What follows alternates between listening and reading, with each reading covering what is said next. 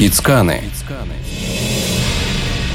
Основанное в 1367 году село Кицканы считается одним из древнейших на территории Приднестровья.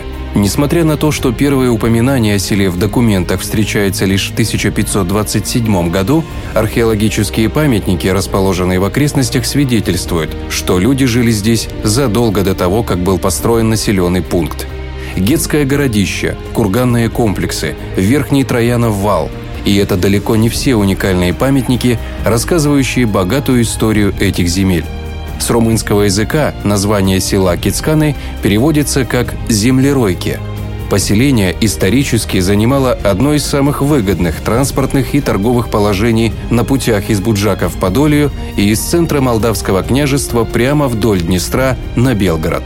Свою немалую роль село сыграло в годы Великой Отечественной войны – 1944 году немецкие войска были уверены, что главный удар Красной Армии последует со стороны Шерпенского плацдарма.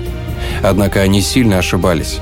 Начало Яско-Кишиневской операции произошло не здесь, а совсем в другом месте – у Кицканского плацдарма – советские инженерно-строительные части по приказу командования создали под селом Карманова видимость огромного сосредоточения войск. По пыльным дорогам грузовики несколько месяцев возили срубленные деревья, поддерживая иллюзию передвижения крупных сил российской армии. Но еще больше противников вводили в заблуждение сколоченные муляжи танков, орудий и другой техники – Фатальная ошибка немецких войск обернулась одной из самых удачных советских операций Великой Отечественной войны. В память об этом на Кицканском плацдарме был построен обелиск боевой славы, ныне изображенный на однорублевой купюре.